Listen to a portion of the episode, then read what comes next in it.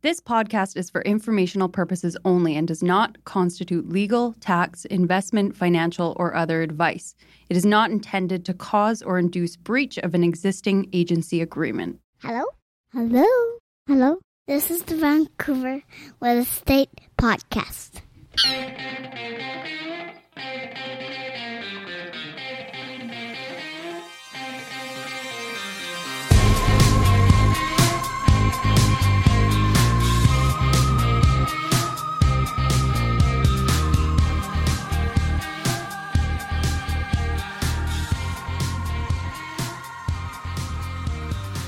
And welcome back to Vancouver Real Estate Podcast. I'm your host, Adam Scalina. And I'm your other host, Matt Scalina. And Matt, I should say host, but also realtors with Oakwyn Realty in downtown Vancouver.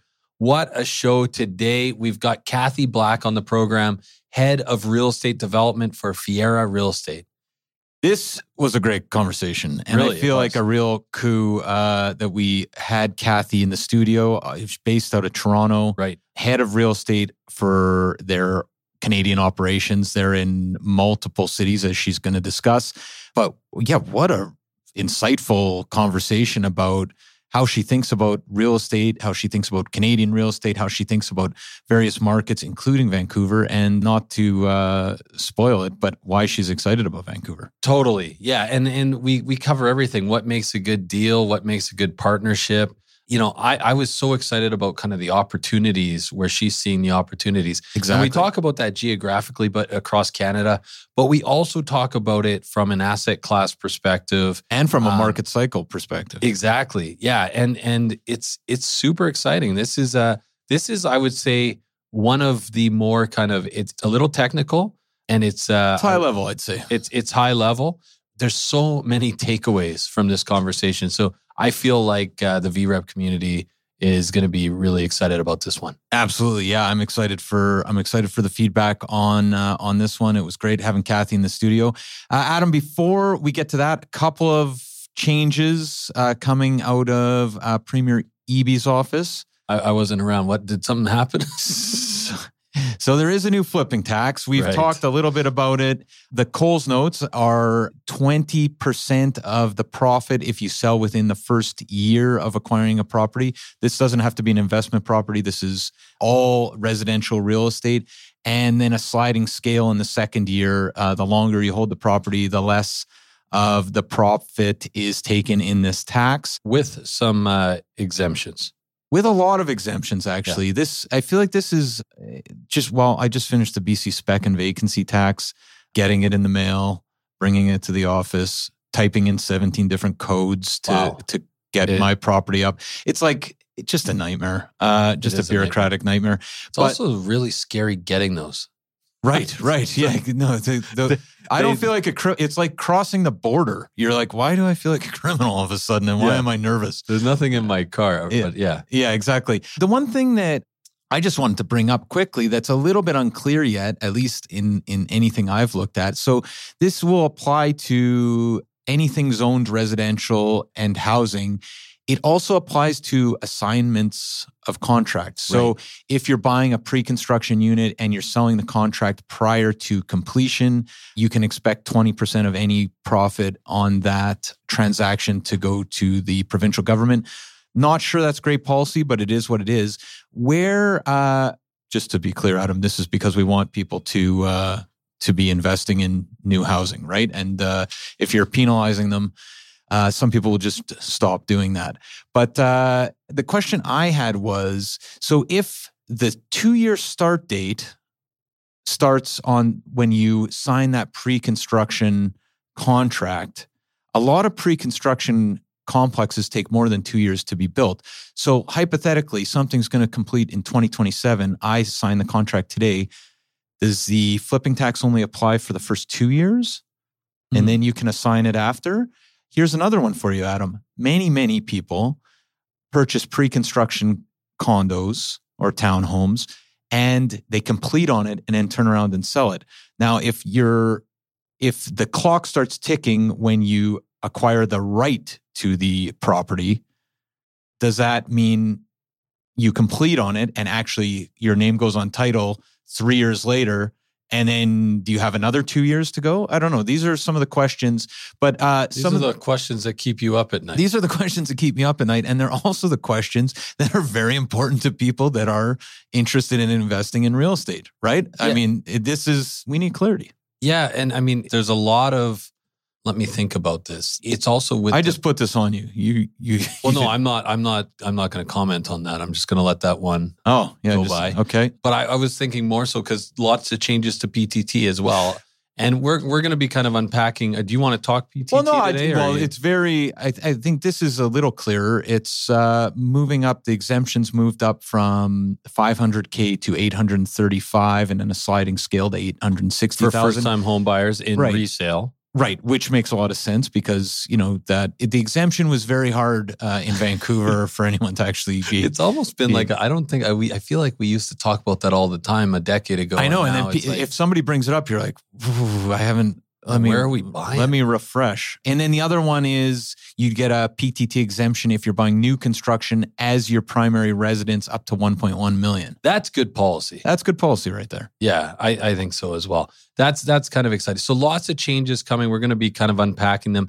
Uh, Melissa, who is uh, uh, goes also by Sell with Mel, uh, Sell with will Mel on be, Instagram. uh, doing a full series unpacking the new policy on our Instagram channel. So so check us out at vancouverrealestatepodcast.com on Instagram and lots more coming on this show. The implications though, I feel like that's the thing. I was just uh, having a back and forth with one of the lawyers that we work closely with and uh, they were raising some of the implications around PTT and timing and it was a very fascinating conversation I shared with on the thread and everyone's kind of scrambling because there are a lot of contracts right now that will be closing prior to April when the exemption happens. when the exemption happens, and a lot of first time home buyers that are And a lot of government little- officials watching for addendums.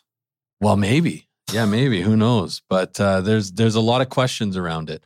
Anyways, more coming in a future episode for sure. Matt, I should say we are also sponsored by Scalina Real Estate today. That's right. And all Scalina real estate listings are now featured on VancouverRealEstatePodcast.com. Wanted to feature one, uh, a listing that's hitting the market on Monday, Adam. This is a really exciting one. I love the West End of downtown Vancouver. It's fantastic, quiet residential streets, but you're still close to Robson, Stanley Park, English Bay, the SkyTrain.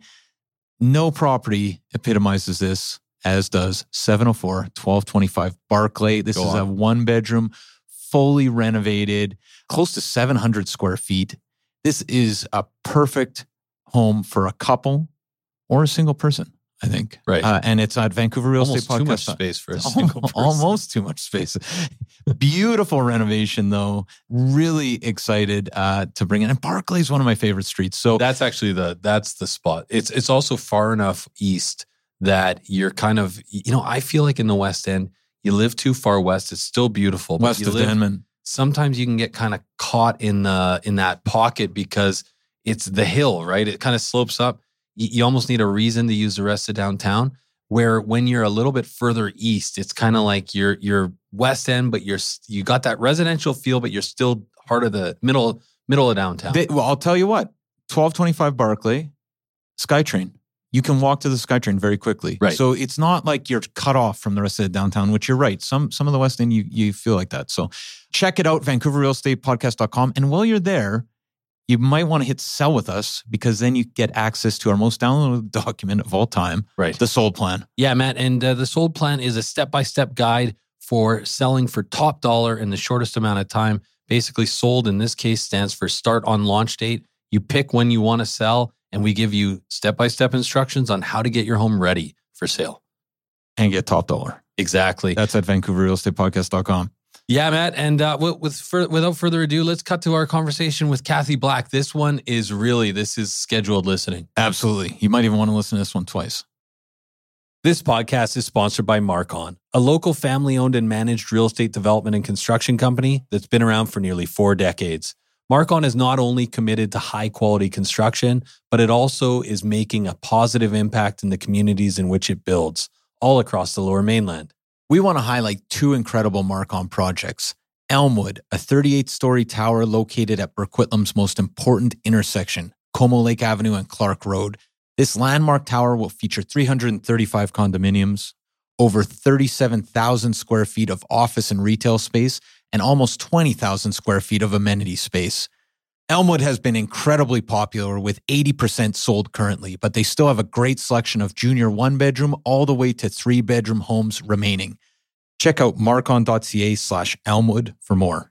And Matt, we are also excited about Soenhaus, Marcon's newest community in West Coquitlam, with 165 homes ranging from junior one beds to three beds. Soenhaus offers the perfect West Coast aesthetic with a more nuanced Nordic inspired design. Register today at marcon.ca slash Soenhaus. That's S O E N H A U S. Or you can learn more at marcon.ca or follow them at Instagram at Marcon Homes. Marcon, building for life.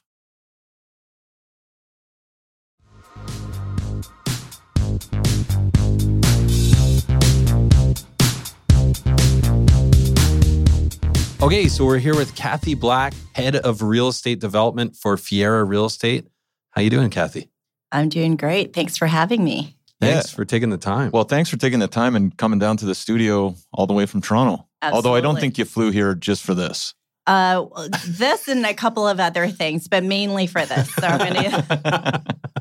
um, can you maybe start by telling our listeners a little bit about yourself? Absolutely. So I am the head of real estate development for Fiera Real Estate. Um, my job really is to manage the closed ended development funds. That involves strategizing for the business plan, coming up with the investment strategies. We have four development funds uh, to date, and that totals about 1.6 billion. So that really leads up to a development value of just over 6 billion. And we invest across the country ground up development at the majority of our program is really with a local developer. As you both know development is such a local business it's hard for me to to be sitting in toronto. I'm not going to say our ivory tower in toronto because you know we have enough comments about anyone from toronto uh, out of vancouver but sitting in toronto we still are investing across the country. So in order for me to do that effectively efficiently and get the returns that we would want we just choose the best in class. So local developers coming in, bringing us sites, sometimes zoned, sometimes not zoned. We will take on development risk uh, and entitlement risk as necessary. So with that, that's a big part of what I do. So the originating and sourcing for that. I also lead the development team. We are responsible for all strategies across Fiera Real Estate, any of the other strategies and funds that have development allocation or opportunities. We will manage it for them. So we also have a big core fund. That's our open ended income fund at Fiera Real Estate, just under $5 billion. They are income producing, really holding income producing properties drawing on that, but there is a 12% to 15% allocation towards ground up development. So we've been busy also investing and helping with that and growing that portfolio as well. So you're actually located in Toronto. Uh, every time I talk to you, you're on the go. You're in another city or somewhere. you travel a lot. sounds. Like I like. do travel a lot. It's funny that you say that because for all of February, I was in Toronto maybe once. I get a lot of meeting requests all the time. People coming into Toronto, but then I'm, you know, we're passing. You're not there. Yeah, we're passing in it in the air for sure. And uh, Fiera is the headquarters is in Montreal. Can you talk a little bit about Fiera? Yeah, so Fiera Capital is our parent company. Fiera Capital, you know, one of I would say one of the top 10 asset management firms globally. Uh, we have 160 billion of AUM, uh, public and private markets. So Fiera Real Estate is a one of the alternative divisions that's part of Fiera Capital. Also based out of Toronto. We have offices for Fiera Real Estate specifically in uh, Toronto, Montreal, and Halifax. But regardless of which office we sit in, the because our platform is national, the team just uh, you know coast to coast. And and why real estate for you?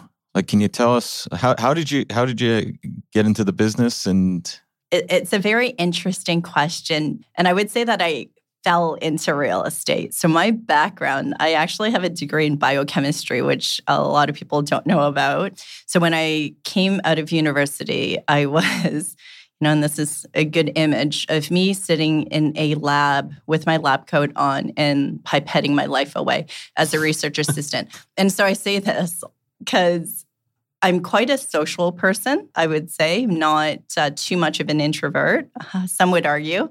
I, I think I'm a closeted introvert. So, an introverted extrovert is the term that I've come up with. But I was, as I was sitting there pupetting my life away, I, I figured, I don't know that this is what I want to do for the rest of my life. At that time, there was a local developer. You know, he was very much a visionary. He was working on a very complicated project and the first of its kind in Toronto, being a mixed use condo hotel. And it's not the condo hotels that we see today where you have stratified with a hotel on certain floors, condominium or strata on the, the balance of it. This was a very ambitious project in a heritage building. So, One King West in downtown Toronto at the corner of King and Yonge Street, where you had a full mixed use of commercial residential and residential that could be converted and put into a pool to be operated as a hotel. So needed assistance. So I was hired on there. Just, you know, I had dreams of also going to Mexico to be a, an events coordinator. So while I was waiting for my placement to go to uh, Mexico, I decided, sure, I'll just pick up this job. By three days into the into the position, the developer approached me and said, you know, this isn't a part time job. So you have to decide, you know, if you want this job, you have to sign on full time. So at that point in time, I had this moment of, okay, do I go to Mexico or do I stay here and start this new career? And so, and the rest is history. But that's how I got my start working on one of the most difficult, most challenging projects. Took about 10 years, even just to get that, um, you know, into wow. the ground and up but it was the tallest and thinnest tower in all of Toronto at that point in time. So it was attached to One King West. It was a, a pinnacle, 51 stories with, and it's still operating today uh, as a very successful hotel. So it's a, it's a good story. So started that and was running two funds. Actually, that's how we were uh, raising for the capital to just operate on the business. And then so come full circle now at Fiera Real Estate, also running funds, you know, on a little bit of a bigger scale, of course, but doing essentially the same thing in development. Very cool. Can you talk a little bit about Fiera's investment strategy? So for us at Fiera, where because there's so many options in terms of the open-ended funds, we also have a industrial fund. So a small cap industrial fund that's just hit a billion dollars, acquiring more um, five to 20 million type of assets as a holding uh, investment. We also have segregated separate accounts that we manage for just different investors, institutional investors. So, across the board, and then, of course, the closed ended funds that I manage, we always because we have a national platform what we're looking for is you know strategic growth in the different markets. And i think that's one of our strengths that we have. We're not just focused on one market. It's just not one area. We're flexible. It's you know we're built uh, with a team of very entrepreneurial professionals you know people who know what they're doing and our focus is always very much aligned with okay, what's the cycle in the market? Where are we in the market right now? And what is the cycle and what's most advantageous? I have to give a lot of credit to our planning and analytics team that we have at Fiera as well. So we have these proprietary models that we run. So there's always the target model and different, you know, so they're drawing analytics from different platforms and putting it together into something that we always look at and and also advises us on okay what's the most strategic asset class to go into right now and then also what's the most strategic market. So vancouver i would like to say is actually on our trending up and one of the target markets that we we definitely would look at both in industrial and in residential. Interesting. So industrial and residential in vancouver. Absolutely. Well let's maybe you want to jump at this is a little bit further ahead in terms of talking about Fiera's investment strategy but what what are the key factors that you're looking at, and why why Vancouver, why industrial, and why residential right now? So with so Vancouver's interesting, and I have to give the province uh, a lot of credit for being so restrictive. So absolutely restrictive, and you know, I I work out of Toronto a lot. So if there's any other market that's restrictive, it would be Toronto. Vancouver's not far behind in being, you know, the worst. So.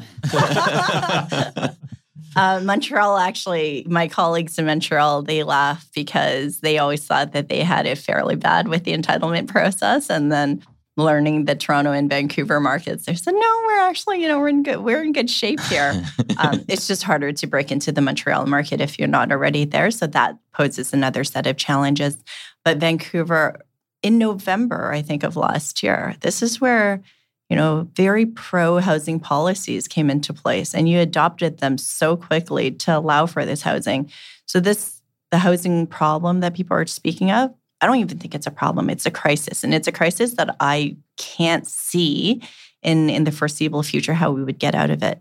Just the disparity between the supply and demand, the affordability.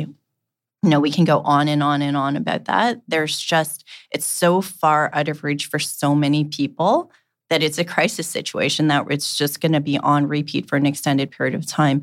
So I have to give, you know, honestly, Vancouver credit for trying to come up with, um, you know, ways to improve that.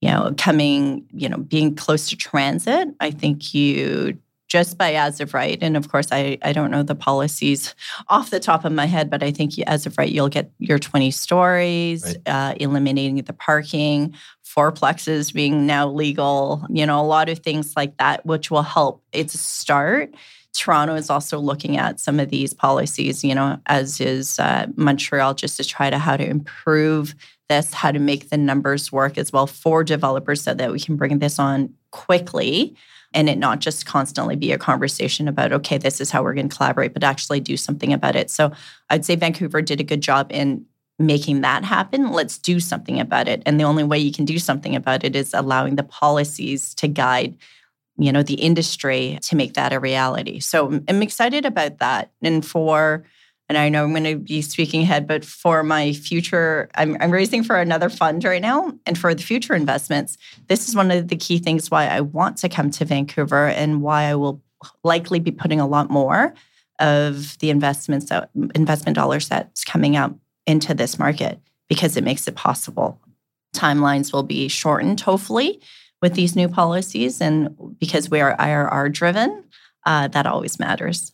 And so, and, and just actually to, to, maybe to double click on that a bit, the 500 million, because you got a new fund that you're raising 500 million. Right. Do you have certain percentages that you allocate for certain markets or, and can you talk a little bit about how much you plan on putting into Vancouver? Yeah, absolutely. That's a great question. So my, my current fund that I have fund four is our first pan Canadian fund. So the first three very much focused Quebec, Quebec, Ontario, Quebec, Ontario, and then Fund 4 became a pan Canadian with an allocation of 40% Ontario, 40% Quebec, and then 20% uh, everywhere else in Canada but really Vancouver. I do have, you know, 150 odd acres in Acheson, Alberta as well. uh, that's for an industrial play, which we're also very excited about. But yet, mostly, you know, when I say anywhere else uh, outside of Quebec and Ontario, it really has been focused in BC. With Fund 5, it'll be trending along those same allocations, except that uh, the West Coast BC allocation might be bumped up a little bit more to 30%. So they'll there'll be guidelines within my investment policy, but with a little bit more flexibility because it is still a very opportunistic fund. So we wouldn't take away a good opportunity just because I'm a little bit outside of my 20% or 30%. Right, and we're and we're primarily a, a, a, residential show, but the industrial thing strikes me because we we talk a lot on the commercial show about industrial has been kind of a very resilient asset class in in BC, but if anything, it feels like in the last little bit here, it might be one of the one of the lagging classes potentially.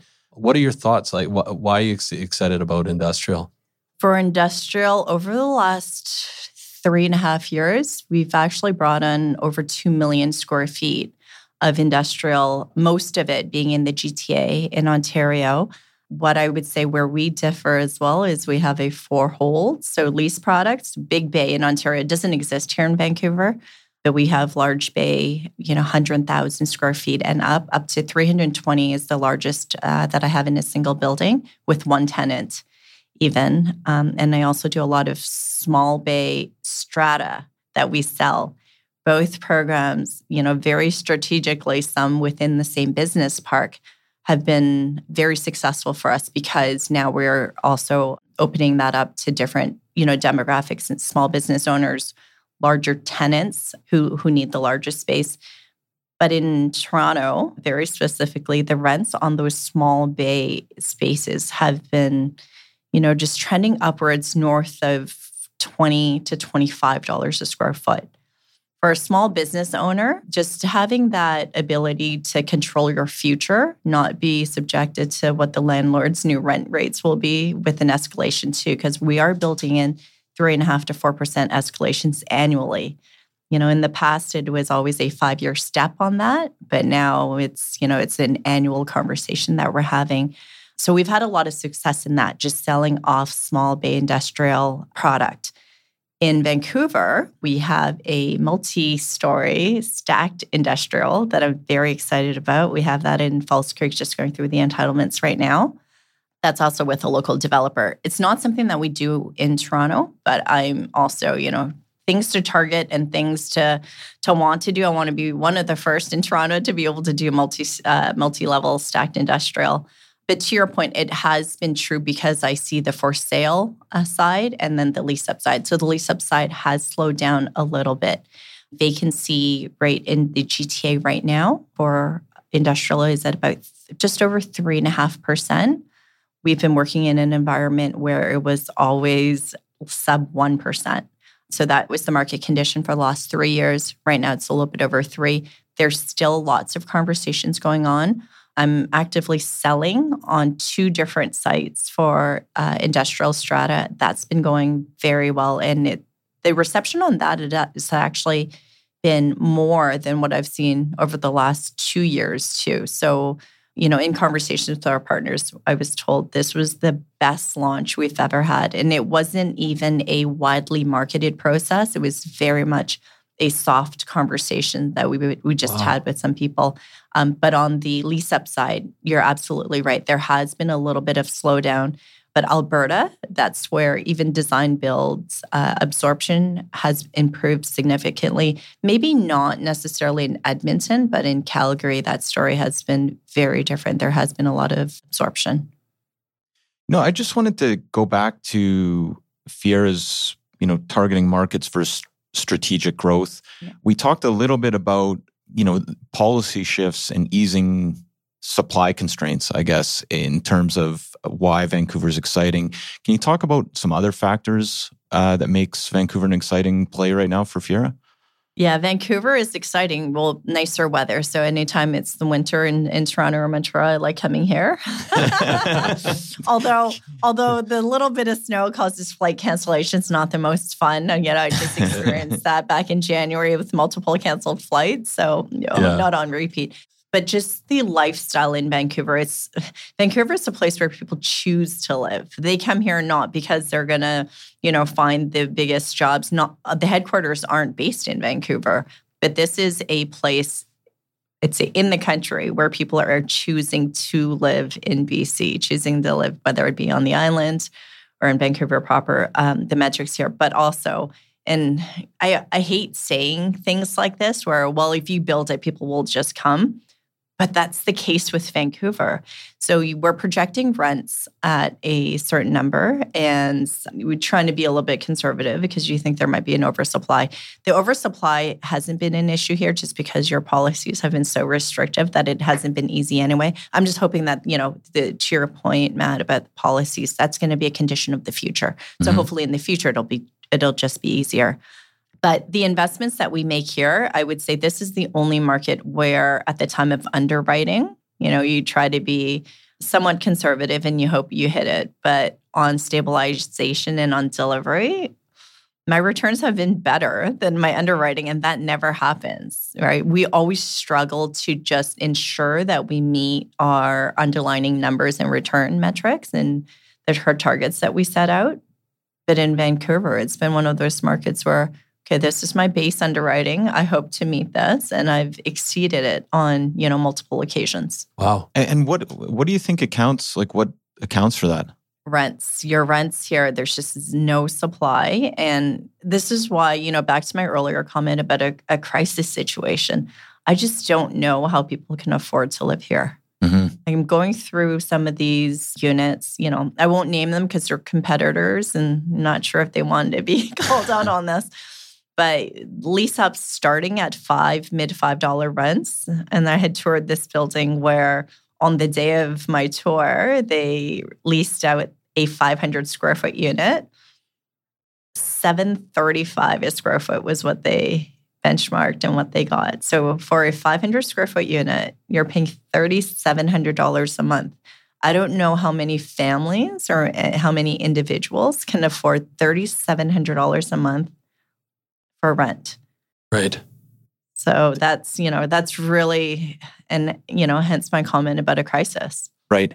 And in terms of forecasting, because I feel like it was not that long ago where we were talking about $3 a foot for rent. Like, uh, yeah, eight years ago. Yeah, maybe eight years ago. eight but years I mean, ago was very, yeah. you know, in right. blink of an eye. Right. But it's, but, but that's, it's more than doubled, right? In, in Absolutely. the case that you're talking about. In, in terms of, like forecasting out in the models you use, you see that pressure. I mean, presumably because the supplies just take so long, and who knows if that ever comes on online in a in a meaningful way.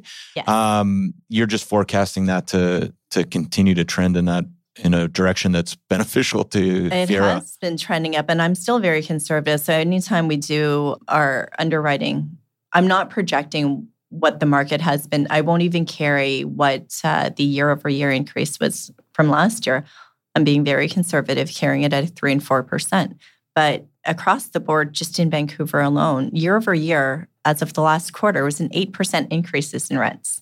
Right. That's not what I'm carrying, mm-hmm. but that's the reality of it. So I feel that when we're doing our projections at three to four, it's it's something that's attainable and something that we can achieve. We're doing lease up right now, actually in Victoria, on a project that hopefully we're anticipating move-ins to start over the next two months. So our rents for Victoria, we're renting it at a dollar and fifty more than what I had in my underwriting. So again, wow. what you know, what is causing that? And it goes back to the you know the same basic uh, principle of there's no supply whatsoever, and people want to live there. So now that there are buildings coming on board, you know, different options, people are going to be moving to more quality. And so, you know, with that, we, we're still always going to be very conservative. And so, you know, when I have even conversations with our investors, I'm like, we're not, we're very entrepreneurial, but we take calculated risks. So when they give us their money to invest into our funds and put into projects, these are all things that we consider. We're not going to be the most aggressive to try to draw in and give you, you know, promised crazy returns, but we always try our best and we are meeting our commitments because of, you know, just the way that we underwrite and the trying trying to be most strategic and then just within the different markets. So I, am just thinking about your position. You you've seen. Um, I mean, your bio is outdated, and and it's talking about seeing uh, uh overseeing over twelve thousand residential units. Yeah, so that's doubled now. It's doubled now. that's doubled now. And you're not optimistic about the federal government or municipal governments being able to build their way out of this. No, because uh, you know the one thing that we talk about. Okay, so it's great. We have policies that'll allow us to do this now. So everyone's very cooperative. You have three level of governments. Every municipality is is going to be on board. That's going to be great. So I can, they can take in as many applications as we submit. But the other part of that story is our labor pool. We can't build. You know, there we have very specific targets within Canada Vancouver set out some specific targets. Ontario had set out specific targets. But I know for Ontario, we can't build more than 50,000 units a year. And that's just because we don't have the labor pool to be able to bring that on board. So, with that in mind, how are we ever going to get out of this situation? Right. When we're millions and millions, you know, in the hole in terms of, of the supply that we need. Immigration is continuing you know, immigration isn't a bad thing. So I'm not not to say, but one thing I was that comes up in conversation for me all the time. We have a point system that might be a little bit outdated because when you're looking at immigration, you're bringing in professionals, which is great for us economically. But in order to house them, you also need another sector. So, why are we not adding in within our immigration policies open up for you know an opportunity for just different demographics and different type of labor pools coming in here that could even help solve that labor issue that we have. Because right. it's very you know focused right now on you know this specific type of professionals. So for us it's it's that side right? So policies can open up. Institutionally we can have a lot of money being pushed into this initiative of building homes but we're not physically building it and we don't have the labor pool that'll be able to bring that on board for us quick enough it makes a lot of sense. I just want to, just while we're on Western Canada, mm-hmm. um, one market that you know we're seeing a lot of interprovincial migration to yes. is is Alberta mm-hmm. and of course Calgary. Uh, can you thought can you talk a little bit about Fiera and your approach or thoughts on Calgary and if you're in that market? That's always the that's always the key question. So I get asked this a lot from developers out of Alberta as well, because you know, obviously, being a national platform, uh, investment dollars in uh, Alberta is also important. I would say that. Uh, depending on where we are in Calgary, so along the Beltline, I feel that the supply coming on board might be a little oversupplied Calgary or Alberta in general has a very, you know, pro housing, pro business, very cooperative uh, government. Um, so they've been fantastic with that. You know, we I, I speak to developers out there very quickly. You can get your zoning in place and even have building permits pulled within a year. So the problem with Calgary is not that it is. it's one that I'm actually positive about, and I'm hoping probably to have one or two, so not a significant amount of investment dollars, but definitely one or two projects. Just you know, depending on which neighborhood within Calgary, though, not right in the Beltline, but in and around the the the outskirts, would make a, a lot more sense. But for Calgary, they've also seen a lot of migration. To your point, uh, so much so that even older rental product, you know, things from the 70s and 80s, I know for the last year has been absorbed very quickly. So their vacancy rate is actually really low right now. I think it's hovering around 1%, whereas even five years ago, it was closer to the 8% mark. Mm-hmm. Sounds like those pro business people are keeping housing too affordable. the, the, irony, right? They, not that attractive, actually. They're too good at providing housing. so, well, there. I don't know if you had this here in uh, BC, but in Ontario, we had these commercials running on TV. It was about moving to Alberta, so it was yeah. a very focused uh, marketing effort, you know, out of Alberta. Hey, everyone. Pardon the interruption. We just want to take a quick minute to thank the following sponsors who make this show possible. This podcast is sponsored by Common Ground Consulting. Are you developing in the lower mainland? Common Ground Consulting is a development management and consulting company with experience in single family, townhouses, multifamily, and commercial developments. What I love about Common Ground, Adam, is they manage the whole development process from due diligence and feasibility reports for initial purchase of land to completing rezoning, development permits, and building permits. They streamline the whole process with strong relationships with sub consultants and municipalities and a deep understanding of all city requirements. Common Ground Consulting feasibility and efficiency prioritized every step of the way. Learn more at commonground-consulting.com or 604-807-6419. We are also sponsored by Oakwyn Realty. This is our real estate brokerage, best brokerage in the city, hands down. If you are in the industry, a new agent, an aspiring agent, somebody just looking to make a change, new culture, new energy, new resources, head over to oakwyn.com slash join, type in VRP 2020. That's oakwyn.com slash join, type in VRP 2020. Not only do you get to meet Michael Morgan and the gang, the big wigs over at Oakwyn, you get a huge incentive for first going to oakwyn.com slash join, typing in VRP 2020. Can you contrast like one thing, and I guess Alberta would maybe fit into this, but I was just thinking, you know, you've outlined kind of why strategic growth makes sense in Vancouver. You're also, you know, in in Toronto, Montreal, and a few other markets. Can you? I'm just thinking to highlight the the differences because we have a national housing crisis. We have a housing crisis in those areas as well. We can't provide the supply. It seems to me like Vancouver, it's a lifestyle kind of driven. Can you talk about the differences between Vancouver and those markets? Yeah. So, yes, Vancouver is lifestyle driven, but also the rents here make it a lot more. So, because I am IRR driven, and that's how you know we sell this to our investors. This is our commitment to them to to meet specific returns in Vancouver. And again, because of the just sheer amount of people moving out here for this lifestyle, there's the rents make sense. There's a annual growth in the rents where you don't see that as much in uh, Montreal. So we have two prime assets that we're building in Montreal, two of the tallest actually residential towers in all of Montreal, right in the heart of the downtown core. The rents that we're getting there is half of what we have here in Vancouver. You know, still a very good strategic market, but sometimes the returns that we that we want to make for our investors is just the numbers pencil out a little bit better here in the west. In Toronto, for us, it's more of an issue of being able to buy land at a price that makes sense.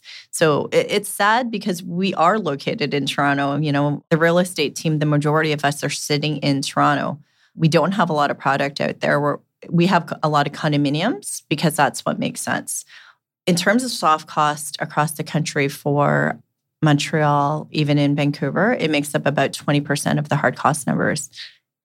In Toronto, just with our development charges, you're closer to 60 to 70%. Oh. These are oh. It's yes. And and so unless you're developing in Toronto, you don't see those numbers, right? You don't you won't recognize that. But that's strictly to go to pay for development charges.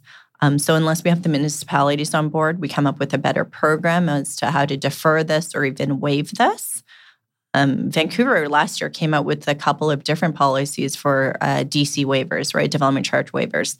So you have options. You can build it this way, have this waived, or you know set your rents at specific so different criterias for that we don't have that in toronto and so that's you know one of the big reasons why we do a lot of we still build a lot in, for sure in ontario and in toronto but it's just not for purpose built rental it's more for condominiums because that's what makes sense although right now and i would say in the last 12 months absorption on condo spaces has been very very slow mm-hmm. But that's, you know, again, that's just the state of the market right now. It's just the cycle that we're in, and we'll likely pivot out of that. Well, can we talk a little bit about the cycle? Where are we?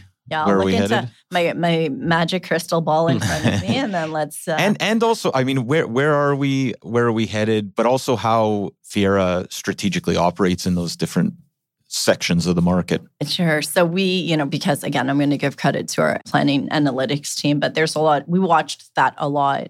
And right now, over the last two quarters, I would say we are definitely on the recovery. So, what does the recovery mean? Recovery meaning there's growth, there's absolutely growth, but the liquidity is our other factor that we look at as well. So, liquidity, I don't think is quite there yet. It's just holding stable cap rates have been expanding over the last 12 months. We've had almost 100 beeps in terms of expansion across all asset classes. So I don't know the rhyme and reason necessarily for that, but as you're doing your appraisals and it's expanding to this point, values do come down.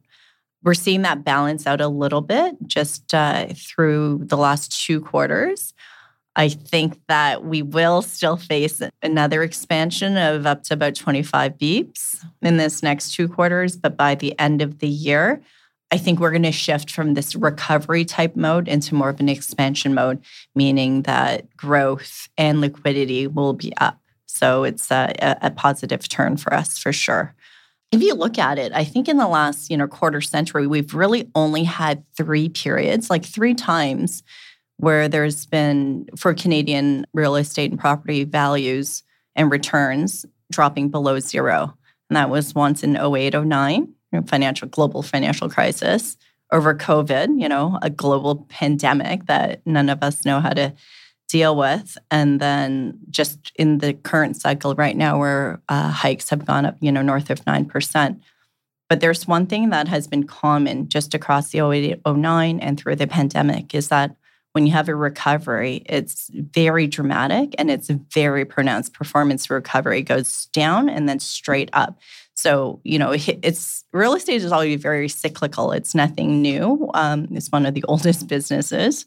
So, if we just look at that and how we've recovered over the last two um, bad cycles, I just suspect that we're going to, you know, this is going to be yet another pronounced performance recovery. And we're going to be, you know, at the end of 24 into 25, we'll be right back where we were and we'll forget all about this, you know, insolvency and everything else that's going on. A lot of these conversations that are very present today. And is that the recovery? I know you're talking about liquidity, but just to spell it out, like how much does the Bank of Canada have to do with with that and well, the pace of this? yeah, no, a lot of it because I think this cycle that we're in right now is 100% because of the Bank of Canada and the the rate hikes that we've been experiencing.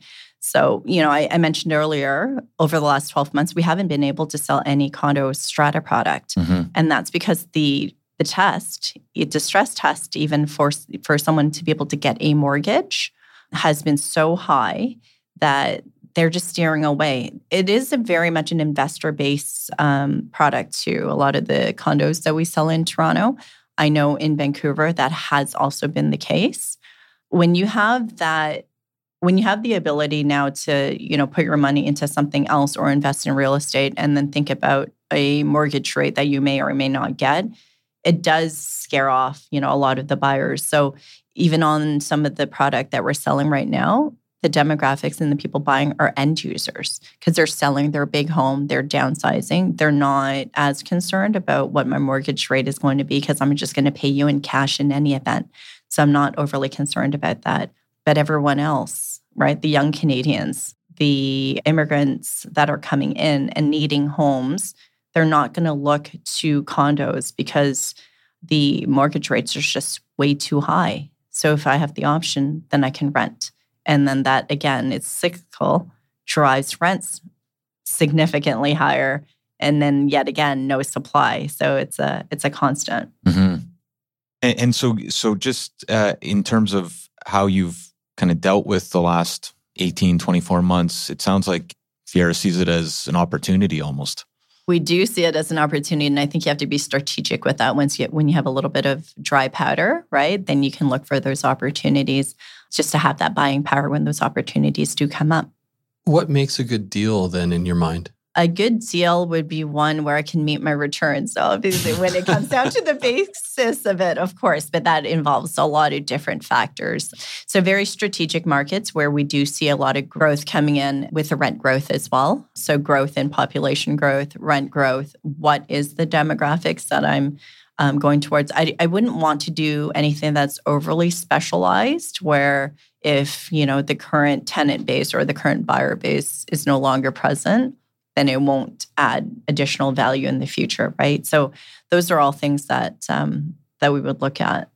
We, we've got a, a lot of people from the development community that mm-hmm. listen to this show. Uh, what makes a good development partner for Fiera? So, good development partner, and for me, the most important thing, it's someone who is not looking. They're looking for smart money. So, you know, Fiera Real Estate, we're all professionals. We all know we're not just investment managers. We're really great at that, right? We do a really good job in growing our investors' money, but we're also real estate professionals. So we understand whether it's on the investment team where we're buying existing products, uh, our asset management team that's managing and maintaining the property value add and uh, development value.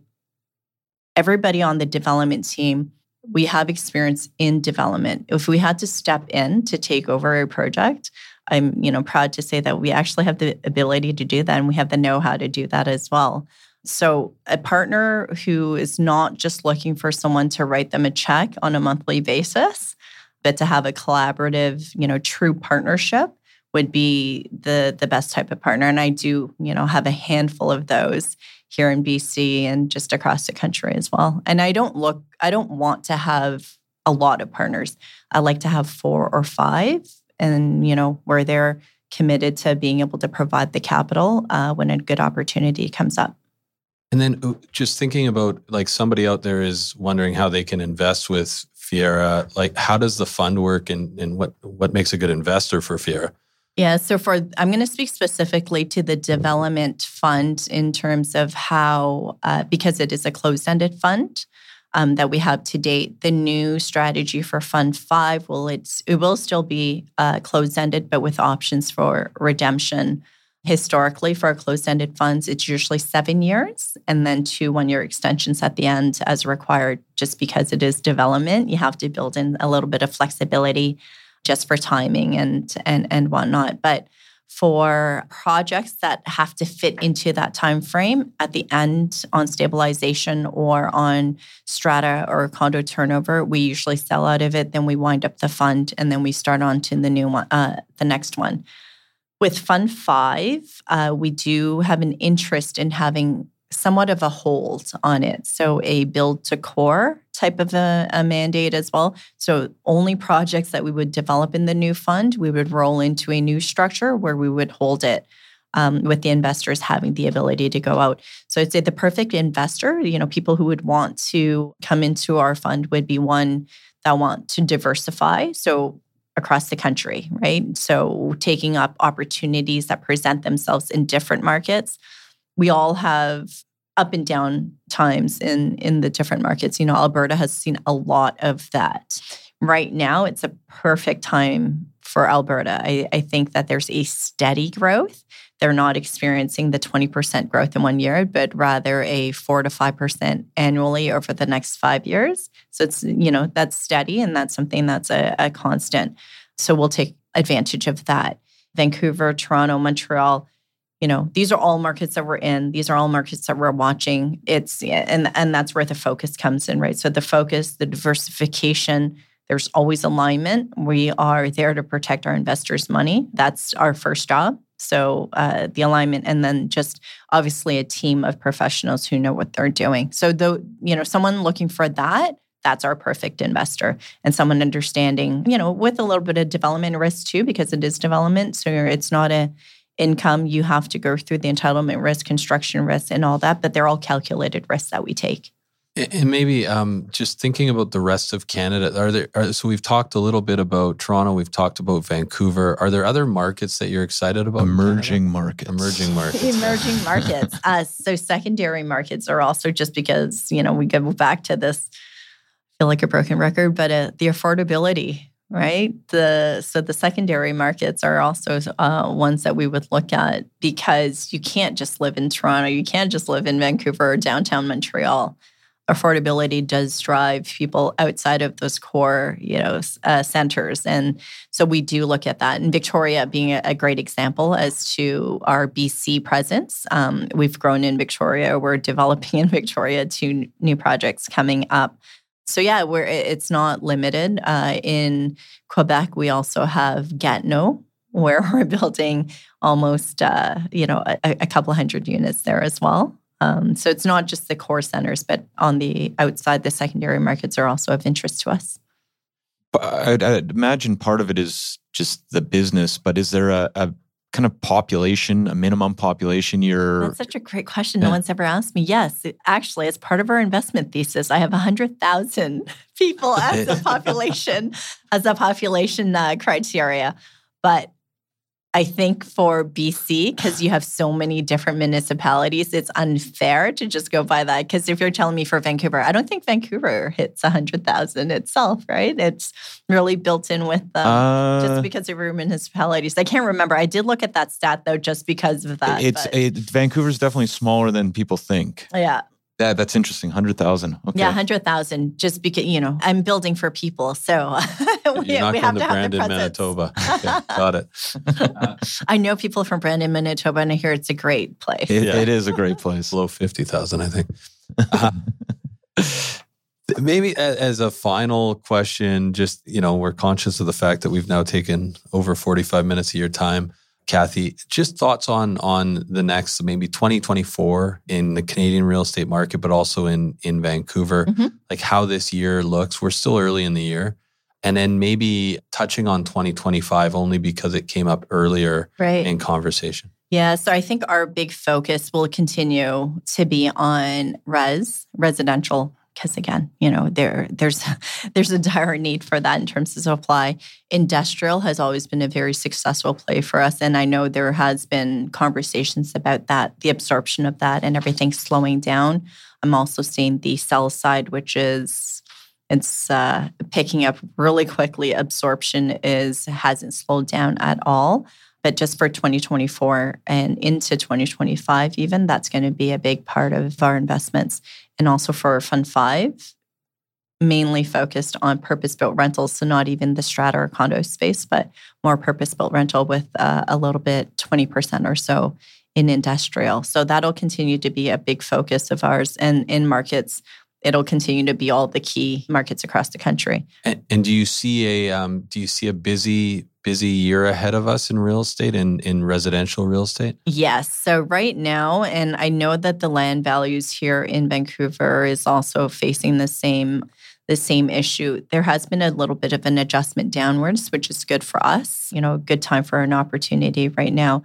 Zone land, even in Toronto, where historically it's gone north of 200 a square foot. I'm seeing some things across the desk that's in the mid 100 range, which is unheard of. Wow. So, anyone wanting to sell, you know, if they're desperate to sell, they have to sell just because the cost of carrying that piece of land is too much right now. You know, it's that that's the conversation for them. For us, we're fortunately we're not in any of those situations. So I take this opportunity to go through the entitlements that I need, you know, do a little bit of uh, value engineering and tendering on some of the projects that are moving into the construction phase or into the sales phase. Um, so the first part of this year, I think the conversations will surround a lot of that. You know, what opportunities there are for acquisition.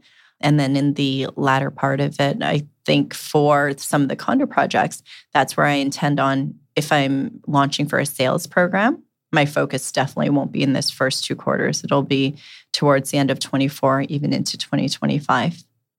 Interesting. And do you have, this might be a little specific, but projections on appreciation and uh, in rents and in uh, property values? Uh, so rents and property values. So for rents, you know, even just looking back quarter over quarter historically and then even within our own portfolio it's anywhere between you know 8 to 12% there was one building where i saw even 17% on turnover 70% increase on that rent. Wow. being conservative i would never underwrite that way. I'd always still very you know carry the very conservative 4% but that's some of the some of the numbers that we're seeing in terms of land value right now it's almost 50 cents on the dollar for those who have to sell. So I think it's just going to balance out more, t- you know, tomorrow something that's a little bit more reasonable. Got it. Well, we do have this segment called the Five Wire Five Lighthearted Questions that we end every show with. Can you stick around for that? Absolutely. The Five Wire is brought to you by Scalina Real Estate. Hey, that sounds familiar. Scalina Real Estate is a full service real estate company serving Vancouver, offering comprehensive, tried and tested buyer and seller systems. With over a decade in the top 10% of realtors in the lower mainland and a perfect five star Google review, Scalina Real Estate can help with all your real estate needs. We also have an extensive network of the best industry professionals and trades right across the country. There's no reason to not get in touch. Head over to scalinarealestate.com to find out more. Question number one is one book that you'd recommend? Huh. One book that I would recommend, a book that I picked up two months ago and I have yet to crack the first page because my uh, coach, my coach told me that I need more of this. So, Why We Sleep, Matthew ah. Walker's book. I have yet to crack that open, oh. but apparently you know, some people think I'm a high functioning insomniac. And so they suggested this book, and I have it. I have it on my desk. I just have to open it up. We, I think we were gifted that book by a very high performing, uh, formerly a mortgage broker. Now he's uh, a Dustin Woodhouse. He's, he's a president, president. of Mortgage Architects, but he, I believe he's just, uh, he's leaving that position. Yeah. Great book. It's a great book. Yeah, it's so I was told. in the last five years, what new belief, behavior, or habit has most improved your life? So previously, I wouldn't even be able to answer this question, but I'm happy to say that. So not last five years, but even last four weeks, I have started this sauna, cold plunge, oh. science base. It's been fantastic. So, being in the industry that we are, and you can both appreciate, it's not the easiest one. you know, carries a little bit of stress. But this new practice that I've gotten into has been just uh, it's done miracles even for mental health and everything else. You know, as we we start talking a lot about that too. Do you do you go to a facility or do you have a cold plunge at home? No, I do. So I in Yorkville in Toronto, there's this place called Othership. I don't even know if I'm allowed to be plugging this, but you can. Sure. but um, so they have two locations now in Toronto, and so they have the sauna. It's guided classes, and they also have free flow classes where you guided can just go. Classes. Yeah, so guided classes is great because they add in this extra breath work. I didn't even know what breath work was until I started Wim this. Hof or something. So, but it's yeah, it's uh, it's been a great practice. So I'd say that this is something i will definitely start implementing and continuing on. Um, Very cool. Yeah. And the highs, I've heard the highs are pretty good. The highs are good. what have you been binge watching lately or favorite movie? I'm based I'm sure you have enough time to watch yeah, TV. yeah, that's perfect because I don't. But funny enough, at the cottage uh, last month, the kids turned on something called Superstore, and it's six seasons in, so it's nothing that's new. But I hadn't watched it ever before, and it's so funny because I've always said if I want to change my career, I would do something like a become a grocery store cashier. I would just go and do that, right? And yeah. then I don't have to take anything home. It's just I yeah. leave my shift and that's it. And Superstore is about this big box store and all of the employees. So it's a lot of side stories, but it's uh, yeah, it's it's it's fun. Wow. So if you ever if you ever uh what was your quit the head of real estate development, yeah, yeah store clerk. Yeah. I was going to be uh, I, be a milkman. No, a bread truck uh oh, delivery person, yeah. Mine was, was, a, a a mailman, a mail person. Yeah, you know what, mail person would be good. Yeah. Um, so uh, we actually can start a new business because then I can stock the trucks. yeah.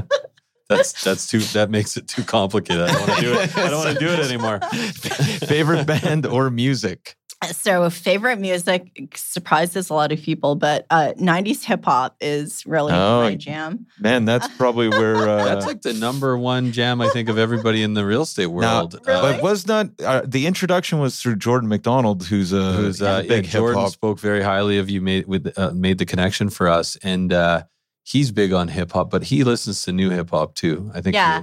No, I I also do that, but yeah, '90s hip hop. It's you know it takes you maybe back to a place where less stress. I don't know. I, I don't know. It gets an easier time. There's a lot of uh, I think there's moments between real estate deals and transactions where you need that boost. Yes. And hip hop yeah. plays an important role. Um, last but not least, uh, something that you have purchased for under fifteen hundred dollars that has changed your life or had an impact on it. At yeah, least. there's not a lot we can buy for under fifteen hundreds. But back to your earlier question, the best purchase over the last three weeks was really my my class passes to Othership. Ah, nice. We've got th- those places. The cold plunge places are popping up kind of all over Vancouver, but I don't think there's really one close to us yet. But anyways, we went to one in the There's North got to be one coming. There is one coming to Mount it Pleasant, is. though. I yeah, think. there's one coming, coming to Mount Pleasant down the street from us. So that would be a perfect place for it. I think the the key to that is just learning that breath work. So when you, I've gone to cold plunges before. It was a 20 second endeavor, and then I'm quickly out yeah, of there. Yeah. I'm proud you're to not say, breathing. yeah, and I'm proud to say I could sit in there now for just over two minutes, and wow. yeah, it's so it's been a life changer for sure. That's incredible. Well, how can people find out more about what you're up to, or people from the development community, or investors. Can you tell us where they can find you or find uh, more about Fiera? Sure. So, uh, you know, without offering all of our contact details here, sure. if they go to fierarealestate.com, our contact information is there so they can reach out and I'm happy to have someone from the team, you know, get in touch. And is in terms of minimums, like the type of capital when you're raising capital is when i'm raising for capital there is a minimum of 2 million but there that could be flexible too. So you know just based on conversations and sometimes it's a, a guided conversation in terms of what your uh, investment um, thesis is and what you want as well. Uh, we also have a big private wealth sector you know as part of fiera capital that's happy to manage a lot of that also And then just in projects. So just on the flip side of that, so when I'm looking at projects, I don't like to do a lot of $5 million investments. You know, it, that can take a, a lot. Um, so my sweet spot, I would say it's just in around 20 million for my share of the equity. So whether that be 50% up to 80%, $20 million or so. Good guidelines for people. Perfect. Okay, excellent. Thank you so much, Kathy. Yeah. Thanks, thanks so much for having me today.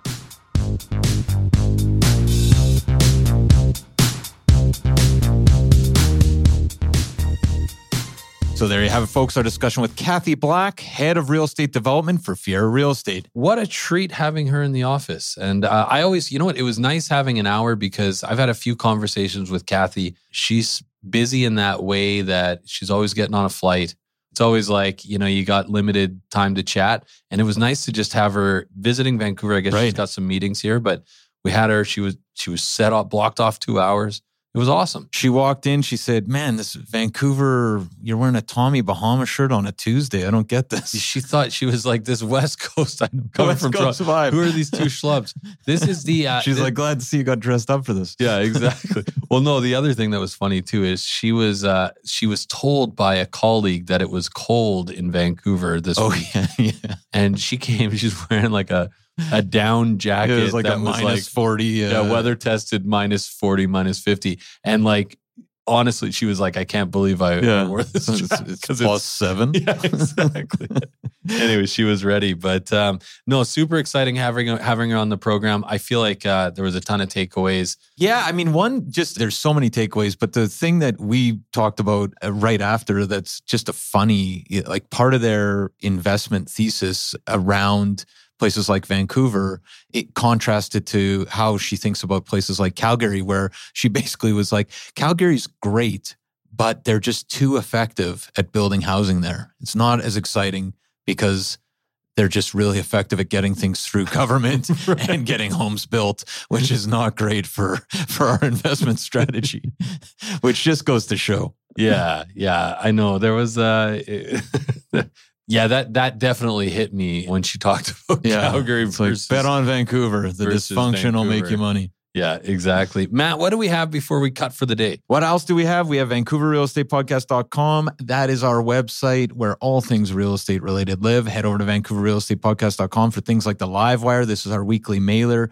where we get stats before anyone else, different types of stats, where you can dig into sub markets. We have deal of the month. We have VIP pre-sale access, uh, spectacular VIP access to a lot of pre-sales. And if you thought Kathy was compelling, that could be an interesting uh, component of the market right now.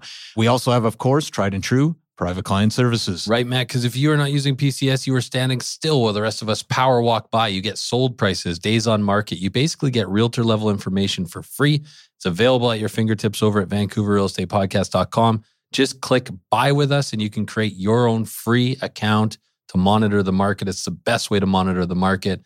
And what a time to monitor the market. I feel like the listings, like new listings coming, good inventory, like really. Well, this is the time. This inventory. is the time where most of the tier one starts to hit. This feels. I, I was on a call with a client today, and it's like it finally feels like you're shopping for a jacket in fall, where last year it was like felt like you were shopping for a jack a winter jacket in summer, right? I like that. In the I like that. Quarter. So you're saying inventories? There's. I'm saying like you got selection, you got places like there's last week just monitoring alone in different price bands, like really good, livable product, end users selling, moving through the market it feels like spring. Like it feels like the good inventory is finally uh, being shook loose. Spring has sprung. If you want to talk about that or anything else, give me a shout 778 847 2854 or matt at vancouverrealestatepodcast.com. Or you can try me at 778 866 4574 or adam at vancouverrealestatepodcast.com. We always have that Kokomo line as well info at vancouverrealestatepodcast.com. We'll have a great week and we'll see you next week with another great episode.